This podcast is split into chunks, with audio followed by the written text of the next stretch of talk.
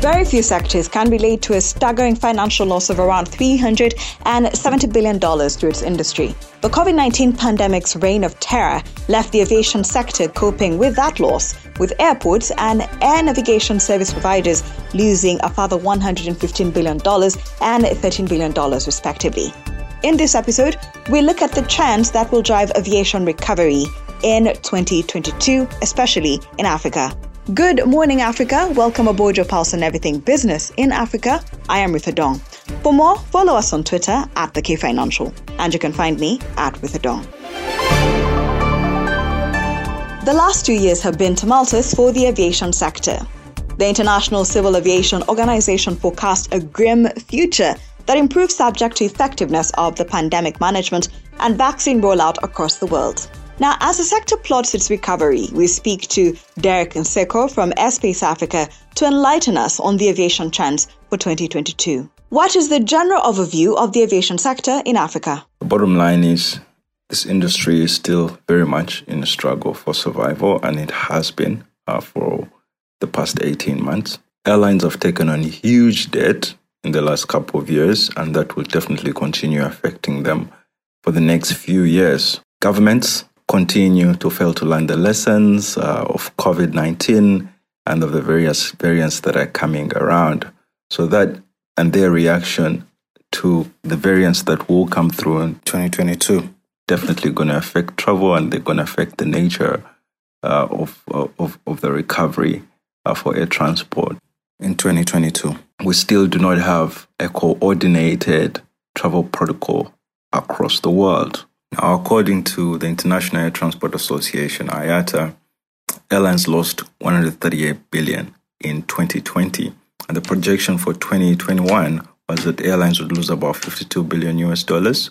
And going into 2022, uh, the outlook shows that airlines will lose the, the losses will go down to about 11 billion US dollars. So definitely signs that there is some form of recovery happening in the aviation industry, and the travel is getting back to what we know uh, it, it, it can be and what it used to be, especially in 2019. But the industry will continue to be affected by the coronavirus pandemic, and uh, our reaction uh, to that and uh, our continued acceleration of vaccination across the board will be a key driver for the industry getting into 2022. Why has the recovery of the industry been pegged to domestic travel? Driver, as it has been for the past one year, is uh, domestic air transport markets, uh, which have been really the saving grace for the air transport industry, uh, especially because they're not affected by these cross border restrictions around the world. So, countries that have large domestic markets tend to have uh, a,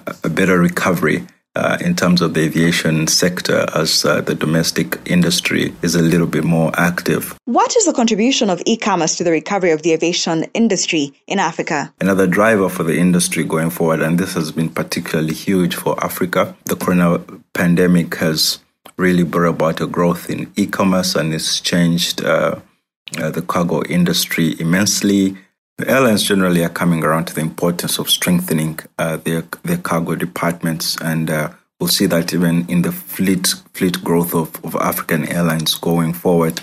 Uh, towards the end of the year, uh, uh, Air Tanzania made an order for a 767 freighter from, from Boeing as part of its order at the Dubai Air Show. So I think we'll see more African airlines ordering freighter aircraft, even dedicated freighter. Uh, but the great thing as well is that the cargo capacity is is going up uh, as well as we come into 2021 as airlines try and uh, start bringing back the aircrafts that have been uh, that have been inactive and on the ground uh, through 2020. So the belly capacity that has been lacking in the industry in about November, capacity was only down about five percent compared to 2019 levels. However, cargo demand on the African continent has been on the up uh, pretty much throughout the year. In 2022, will we be seeing the partnership trend take off? There's been a trend from 2021 uh, of airlines getting into more and more partnerships, and uh, my hope is that we'll see more of that as we get into 2022.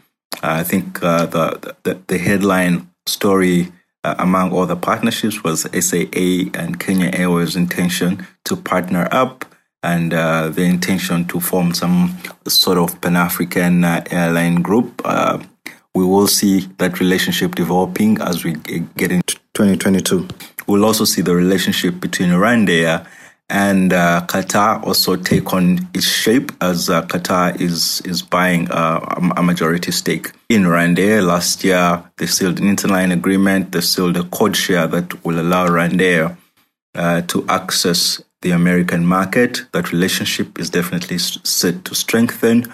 Uh, we've also had some startups uh, announced in 2021, and we should see, especially the, the partnership between Congo and uh, and Ethiopia, who are set to start another airline in Air Congo. So we expect that to uh, to to catch some wings in 2022 as well. So that is one to look out for.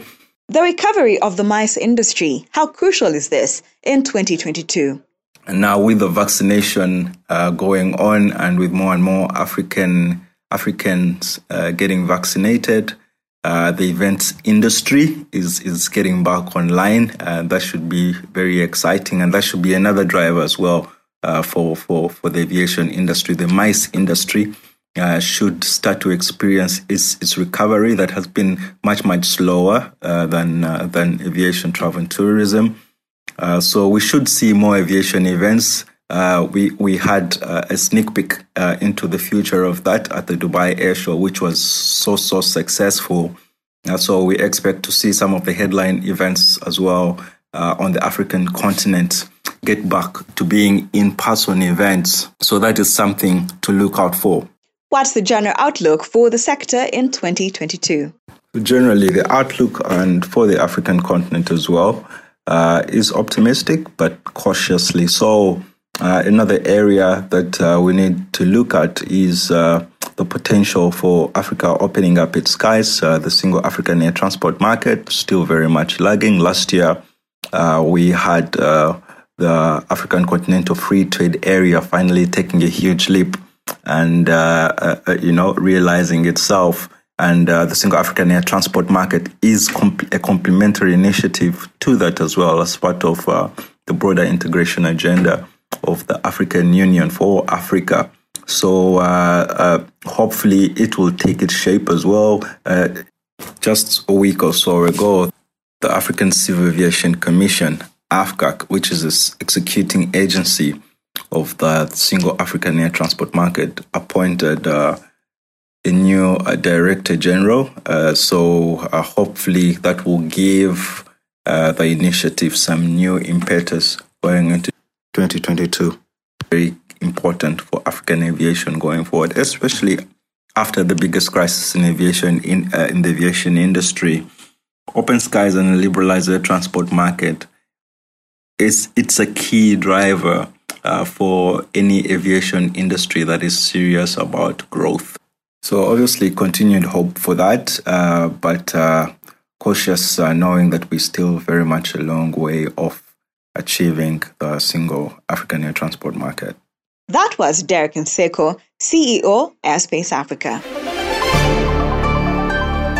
Now, a quick review of the other stories making it into the podcast. Africa experienced the highest volume of cyber attacks in 2021 across the five surveyed regions, according to a report by Check Point Research. Across the continent, organizations had to contend with an average of 1,582 cyber attacks per week, an increase of 13% from 2020.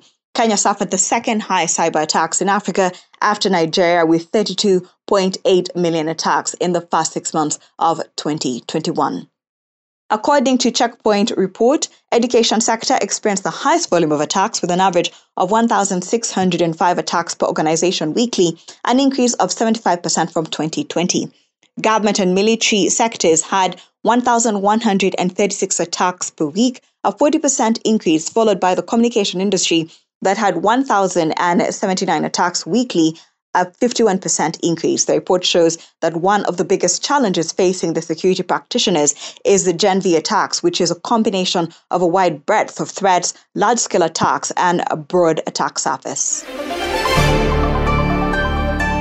The International Monetary Fund has concluded its first virtual consultation with Cameroon regarding the three year program under the Extended Fund Facility, EFF, and the Extended Credit Facility, ECF, which was approved by the end of July 2021. The visit focused on establishing economic and financial policies that could support the fund's executive board's approval for the first official review, which is due to take place next month. A successful review will see Cameroon receive a disbursement from the IMF worth around $115.7 million. In its statement regarding the consultation, the IMF noted that Cameroon's economic prospects remain largely positive, although various uncertainties persist.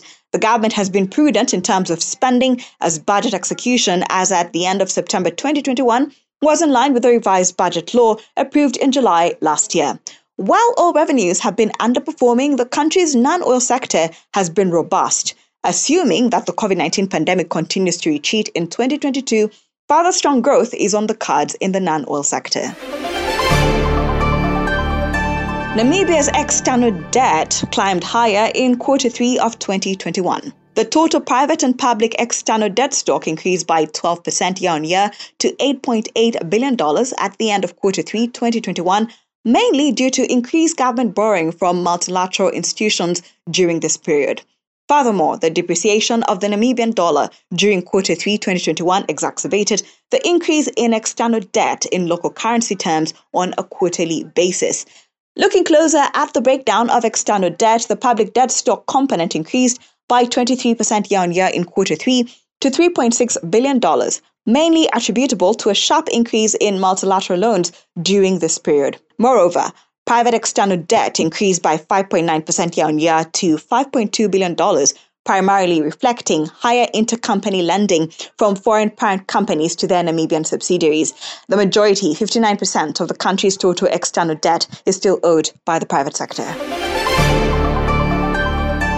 Ghana's annual inflation rate accelerated for the seventh straight month to 12.6% in December of 2021 from 12.2% in November. That is the highest rate since May of 2017, exceeding the Bank of Ghana's target band of 6% to 10% for the fourth straight month. Non food price growth accelerated to 12.5% from 11.6% in November amid rising prices of house and utilities and transportation, while food inflation slowed to 12.8% from 13.1%. On a monthly basis, consumer prices went up 1.2% following a 1.4% increase in the prior month. Thank you for always waking up with us. Good Morning Africa is a product of the K Financial. And if you have any suggestions or you just want to check out more stories, visit our website. That is thekfinancial.com. And don't forget to subscribe. You can also find us on all social media platforms at the K Financial. And you can find me at Ritha Dong.